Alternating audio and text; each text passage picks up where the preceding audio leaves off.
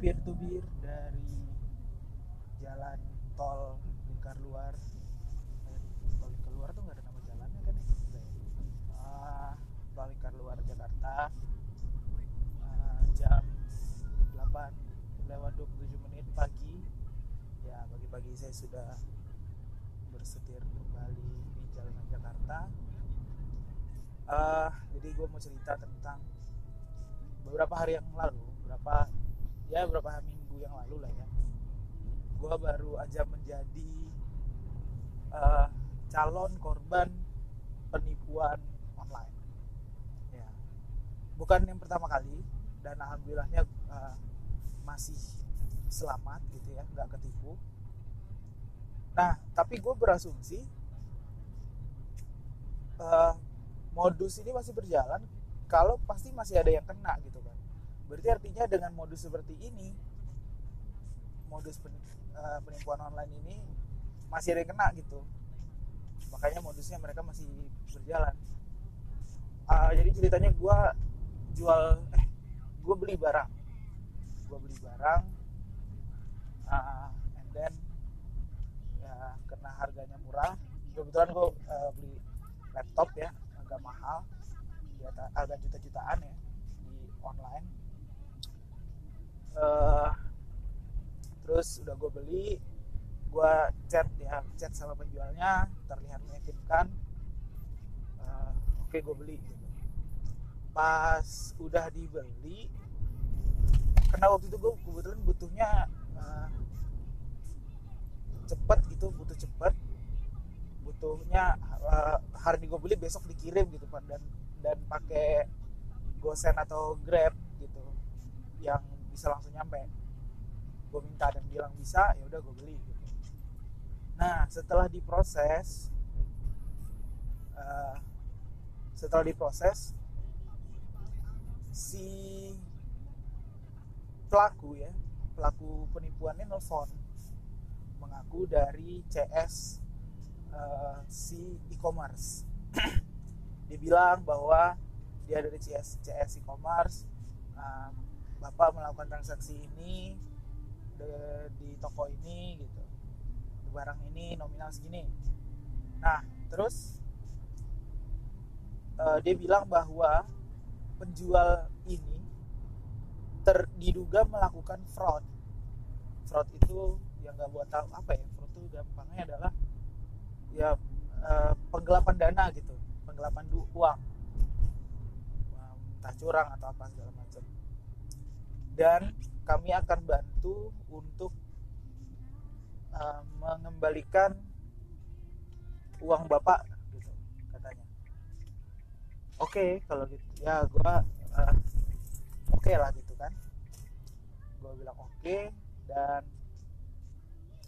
tapi di lucunya pertama eh, ini orang nelfon pakai nomor HP biasa di mana seharusnya menurut gua CS itu nggak pakai eh, nomor HP gitu nomor kantor atau bahkan mungkin nomor eh, private gitu enggak sih? Harusnya nomor kantor gitu. Dia ini pakai nomor HP biasa. Eh, terus yang kedua yang kedua orang ini nadanya tuh nggak eh, gimana sih kalau lu nelfon CS tuh per- terlatih gitu kan bah nadanya bahasanya gitu. Ini tuh nadanya nggak terlatih sama sekali rasanya. Bahasanya juga kelihatan gitu di di yang dibuat-buat bukan dilatih gitu. Nadanya aneh menurut gua. Curiga dong terus dia bilang mau mengembalikan mengembalikan dana gua ke ini. Terus dia minta kode dari e-commerce-nya dia sendiri yang dikirimkan ke HP gua. Di mana itu aneh karena dia yang punya sistem gitu kan. Asumsinya dong dia yang punya sistem dia bisa bahkan dia bisa bener-bener harusnya masuk ke account gua dan ngambil duit gua gitu. Dan di sini dia minta kode autentikasi kode OTP one time password. Aneh banget. Ini udah aneh banget. Di situ gue tahu ini penipuan. Uh, gue ini sih apa?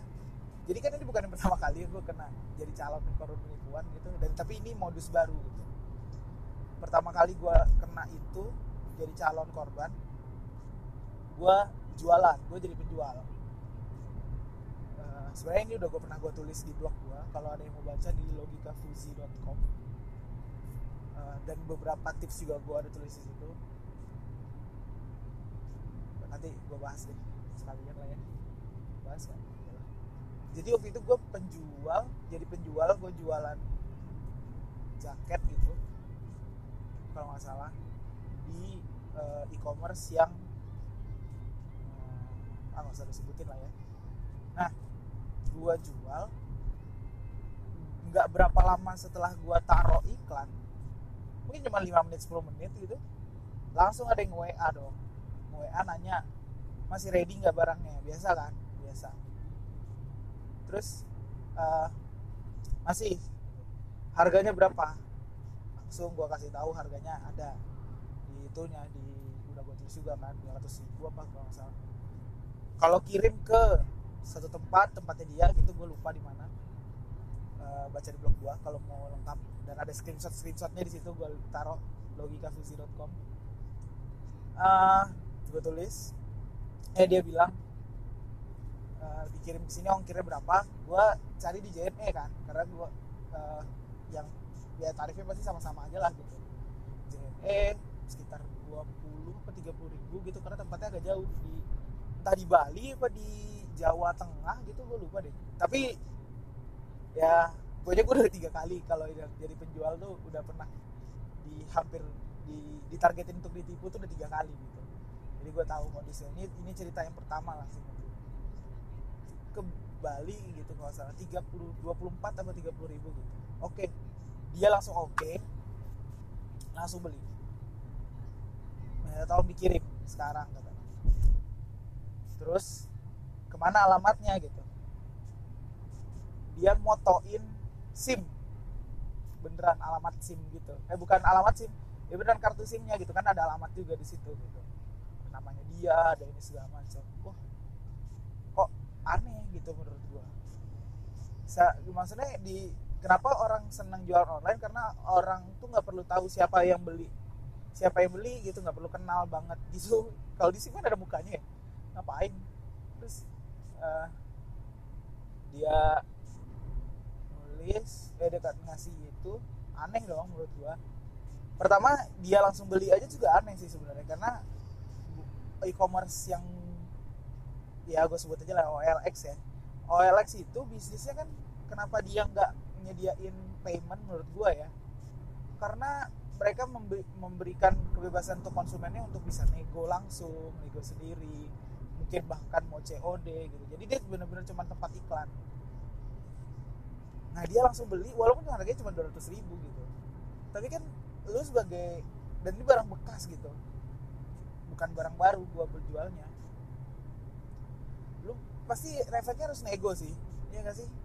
Gue beli 200 ribu gue nego 150 lah gitu. Lumayan kalau dia mau kan lumayan hemat 50 ribu gitu. Ini enggak langsung beli. Dan gue jadi sadar ternyata ya emang dia harus langsung beli dong. Biar dia bisa dapat uh, eh, angka setinggi tingginya gitu. Kalau dia berhasil nipu nih calon orang gitu calon orang calon targetnya ini gitu. Kalau dinego kan harganya turun ya. Terus ya udah. Oke itu udah mulai curiga. Dia ngirim foto sim gue lebih curiga lagi gitu. Karena ya buat gue aneh aja ngapain gitu ngasih nama alamat gitu. Aneh banget sih. Oke gue totalin harganya segini dan transfer ke sini gitu. Kebetulan gue pakai rekening mandiri. Uh, mandiri gue kasih. Terus oke okay, nanti saya transfer katanya gitu. Udah berapa lama dia bilang sudah saya transfer katanya. Bisa dicek. Ini sebenarnya modus modus lama banget gitu udah udah udah banyak lah yang bahas gitu. Cuman gue baru tahu aja baru kena sih ini yang pertama itu. Uh, kok nggak ada gue bilang. Dan terus oh saya transfernya pakai e-cash mandiri. Wah itu di situ gue udah langsung tahu fix ini penipuan. Fix banget. Kenapa? Uh, karena oh enggak. Dia bilang mandiri cash gue masih ada husnuzon ya. Tapi gue udah suzon nih ini penipuan gitu. Terus dia kirim foto bukti dia transfer foto kertas gitu. Terus aneh banget lah udah lu udah kelihatan lah ini editan gitu. Situ gue tau penipuan. Nah karena gue pernah gue gue excited banget tuh jadi calon uh, ditipu gitu. Calon target calon calon korban gue mainin orang ini biar gue tahu modusnya biar gue belajar juga sekarang sebenarnya. Gue ikutin dong. Oh tapi kok nggak ada masuk ya? Gue bilang. Oh bapak mesti ke ATM dulu gitu. Ah aneh banget lah. Dia nulisnya juga aneh-aneh lah. Gue lihat aja di blog gue descriptionnya terus akhirnya ya itu yang terjadi. Dia minta gue ke ATM terus nah, dan ya aneh gitu. E-cash itu mandiri e-cash buat yang nggak tahu itu transaksinya pakai nomor HP setahu gue bisa ke nomor rekening cuman ya ngirim duit aja gitu. Gue nggak perlu. Nih ya teman-teman dalam canggihnya teknologi perbankan kita sekatrok-katroknya teknologi perbankan kita kalau kita transfer nggak ada tuh proses kita perlu nerima duit gitu. Ngerti gak sih? Ini tuh ya udah ngasih gitu ngasih aja. Nggak ada proses oke okay, saya terima gitu. Terus kalau gue tolak emang duitnya balik? Enggak dong. Ikan emang udah transfer tuh satu arah gitu. Jadi lu jangan ya kalau udah minta di KTM KTM untuk menerima ini tapi gue karena gue asik ya anaknya ya ikutin dong. Gue beneran KTM beneran KTM gue terus gue ya nanti sampai ATM saya telepon katanya gitu. Nanti biar saya bantu kata dia gitu. Oh oke okay, gitu. Gue sampai ke ATM terus gue di saya udah di ATM gue bilang dia langsung nelfon. Terus ya bapak masukin kartunya gitu. Terus ya di situ ada bacaan apa? Nah ini menarik sih. Ternyata gue baru tahu kalau di telepon itu yang dia lakukan untuk dia tahu si calon targetnya emang ada di ATM dia minta untuk ngerespon gitu. Di ATM-nya ada bacaan apa gitu. Ya kalau lo pengen main-main juga tapi males ke ATM lu hafalin lah layar-layar ATM itu tulisannya apa aja gitu pilihannya jadi diikuti di, disuruh ngikutin gitu oke berarti pilih yang ini ya pak gitu. Imani eh ikes gitu. Terus ikes terus ada tulisan apa lagi di sana? Ya masukkan angkanya ini pak. Nah, nah dia masukin nomor eh, apa namanya? Semacam nomor rekeningnya itu itu sebagai yang dia bilang sebagai kode penerimaannya gitu kode konfirmasinya jadi ibaratnya tuh kayak kode OTP-nya lah ya gitu terus uh, masuk terus dia disuruh masukin itu kan nih gak, gak gue masukin dong nanti gue beneran transfer lagi gitu. gue pura-pura masuk terus udah oke okay, gitu masukin nominal oke okay. terus udah udah gitu. kok belum ada juga gue bilang gitu. Sebenarnya gue udah udah udah pergi dari ATM lah gitu. Ini tadi bapak ke ATM bener nggak? Oh saya lah. Saya gue udah males gitu udah karena lagi ada acara juga gue bilang ya udah nanti saya ke ATM lagi nanti tapi gitu. Nggak bisa sekarang aja pak jadi ini si penipu penipu ngotot gitu. Mau nipu aja ngotot gue bingung. Mungkin dia karena excited juga kali yes ini gue dapet nih dapet nih gitu dua ratus ribu lumayan. Gitu. terus uh, ya nelfon gitu. Ke ATM sekarang aja pak gitu. Ini kalau soalnya nggak bisa lama-lama gini gini ya saya ada acara ya udah nanti kalau kan duitnya balik lagi gue bilang. Nanti transfer lagi aja gitu. Nggak nggak bisa ini udah panjang WhatsApp akhirnya gue bilang gue mengaku kalau gue sudah tahu modusnya dia. Terus gue bilang ya kalau mau nyari modus penipuan ini dan hebatnya nih penipu masih masih berkilah gitu. Masih berkilah. Penipuan apa ya maksudnya gitu. Kocak banget nih orang. Kalau uh, terus dia gue bilang udah lah saya udah tahu gitu. Bahkan gue saking ininya gue bisa ajarin lu modus yang lain deh gitu. Jangan modus ini udah lama udah jadul gue bilang dan habis itu kelar dia nggak bales nomor gue di blok ya. itulah cerita penipuan lama. Itu sebagai penjual. Itu jadi uh, ciri-cirinya yang pertama dia langsung beli pasti terus uh, lagi tadi? Langsung beli terus oh oh gini ada yang ketinggalan. Jadi sempat waktu itu gue nggak ya udah di gue nggak mau KTM gitu kan. Terus apa ya yang dia bilang gitu ya? Uh, saya minta kode ini aja deh nanti saya bantu dari sini katanya gitu. Uh, saya gue lupa sih ininya. Intinya karena dia udah mungkin dia udah tahu dia gagal gitu dia akan berusaha modus lainnya itu ngambil identitas lu. Waktu itu yang dia lakukan adalah dia login berusaha login ke uh, account lain gue. Jadi mungkin bisa nipu orang lagi dari situ gitu. jadi identitas itu yang dia ambil. Kenapa gue tahu? Karena pas pas dia minta kode itu kode yang masuk ke gue adalah kode OTP dari line yang mengatakan bahwa seseorang berusaha untuk uh, login ke account gue itu yang nah itu yang gue anggap oh berarti dia ngambil identitas. Nah berarti gue curiga SIM yang tadi dia fotoin mungkin juga identitas orang lain yang dia curi. Terus dia pakai lagi identitasnya. Jadi ciri-cirinya pertama dia langsung beli biar dia dapat angka terbesar terus dia data diri lengkap banget sampai ngasih SIM. Ciri-cirinya terus biasanya lokasinya jauh juga. Biar dia dapat margin lagi lebih besar dari uh, ongkirnya kan. Nggak tahu mungkin kalau dia dipikir kalau di Papua agak kejauhan gitu ya mungkin dipakai di Bali gitu.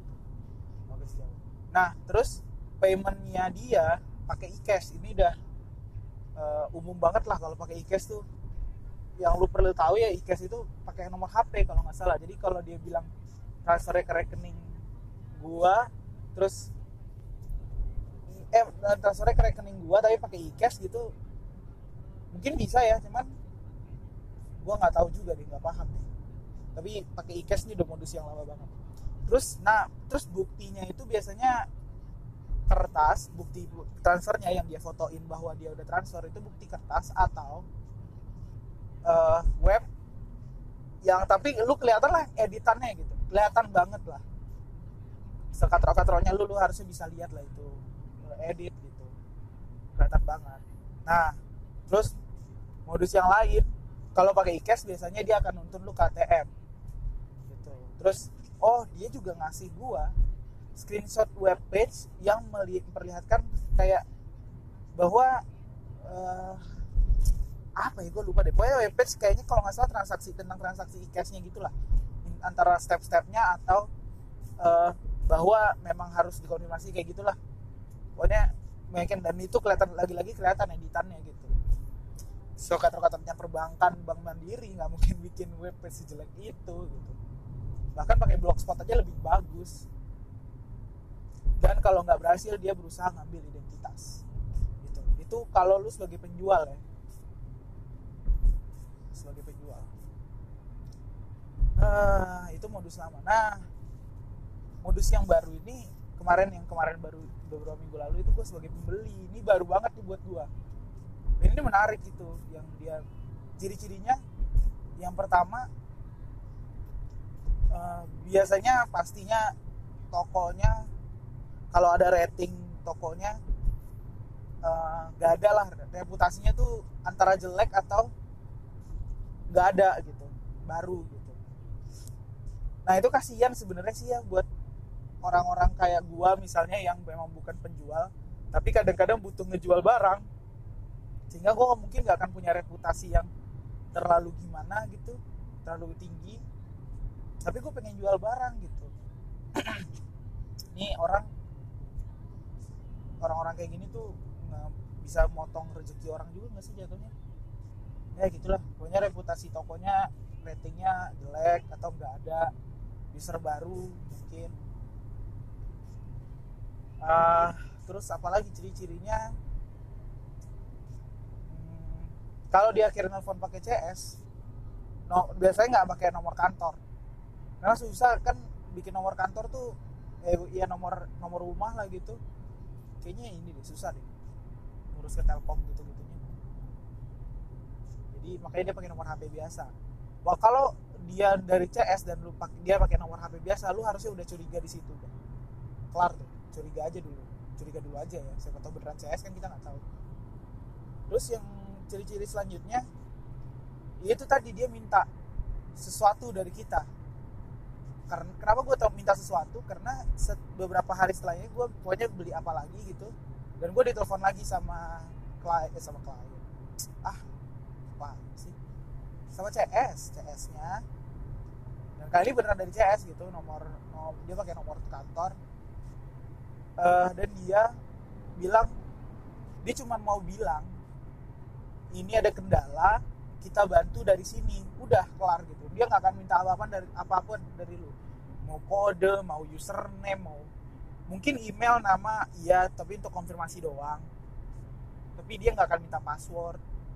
Kode-kode nggak akan kalau dia udah minta kode aneh gitu. Gue soalnya pas dia telepon uh, gue bilang gitu gue nggak percaya sama mas. Saya nggak percaya saya mau telepon CS nya langsung aja gitu. Nah terus ternyata pas udah ditutup uh, oh dia dia alasannya iya tapi CS kita lagi nggak bisa dihubungi buset. Ngapain CS nggak bisa dihubungi? Emang libur sekantor? Kan kagak.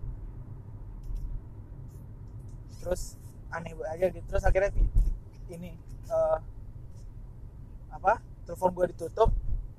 Berapa menit setelah itu transaksi gue dibatalkan. Di situ gue yakin memang gue hampir ditipu. Hampir ditipu ya. Uh, ciri-cirinya itu gak akan dia minta sesuatu dari lu. Terus apalagi ya kalau sebagai penjual tuh uh, itu sih paling ya. Tapi kalau dari dengan penjual tuh kalau lu jualan online kayaknya agak lebih susah gitu tipu. Ya karena lu jatuhnya yang punya barang gitu bukan yang punya duit.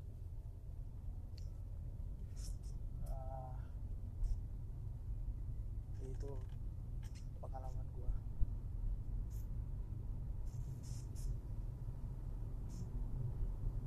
Uh, terus sekarang gua mau sekalian deh ya gua kasih tips juga mungkin sharing is caring right? Uh, gua jadi kalau sebagai pembeli dulu ya yang kemarin yang lama modus lama pertama tips gua lu mesti uh, tahu gitu sistem e-commerce yang tempat lu jual eh tempat lu eh sorry ini sebagai penjual eh gimana sih sebagai oh lu lebih susah ditipu kalau lu sebagai pembeli. Karena gue suruh oke. Okay. lo akan lebih bisa dulu karena saya peduli karena uh, kenapa ya? Nggak tau lah. Nggak tau juga gue pokoknya rasanya seperti itu. Nah kalau sebagai penjual penjual dan pembeli sih kalau yang ini. Pertama pasti kenali sistem e-commerce sistem bisnisnya. E-commerce tempat lu bertransaksi gitu. Apakah dia menyediakan payment. Peran, apakah dia benar-benar sebagai peranta, perantara full gitu? Dia lu beli di situ duitnya masuk ke dia barangnya nyampe baru duitnya diterusin gitu. Kayak Bukalapak, Tokopedia kayak gitu. Lazada gue gak tau Beli-beli juga gue gak tau atau dia yang cuman sekedar tempat iklan. Kayak OLX kayak Carousel kayak apa lagi yang duitnya tuh transaksinya antara penjual dan pembeli langsung. Pahami dulu sistem itu. Nah pilih e-commerce yang lu yakin bertransaksi di situ.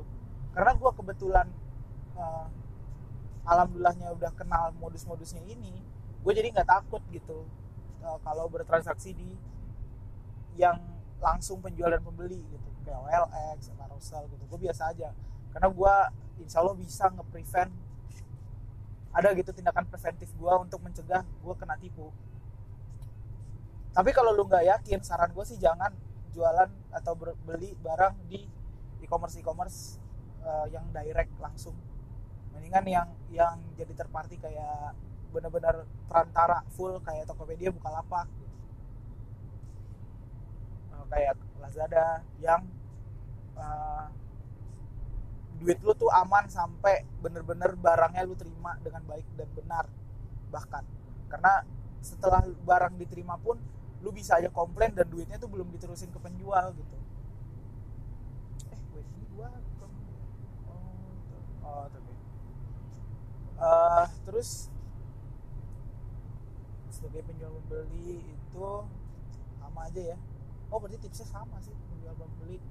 Terus cari tahu modus-modusnya yang lain.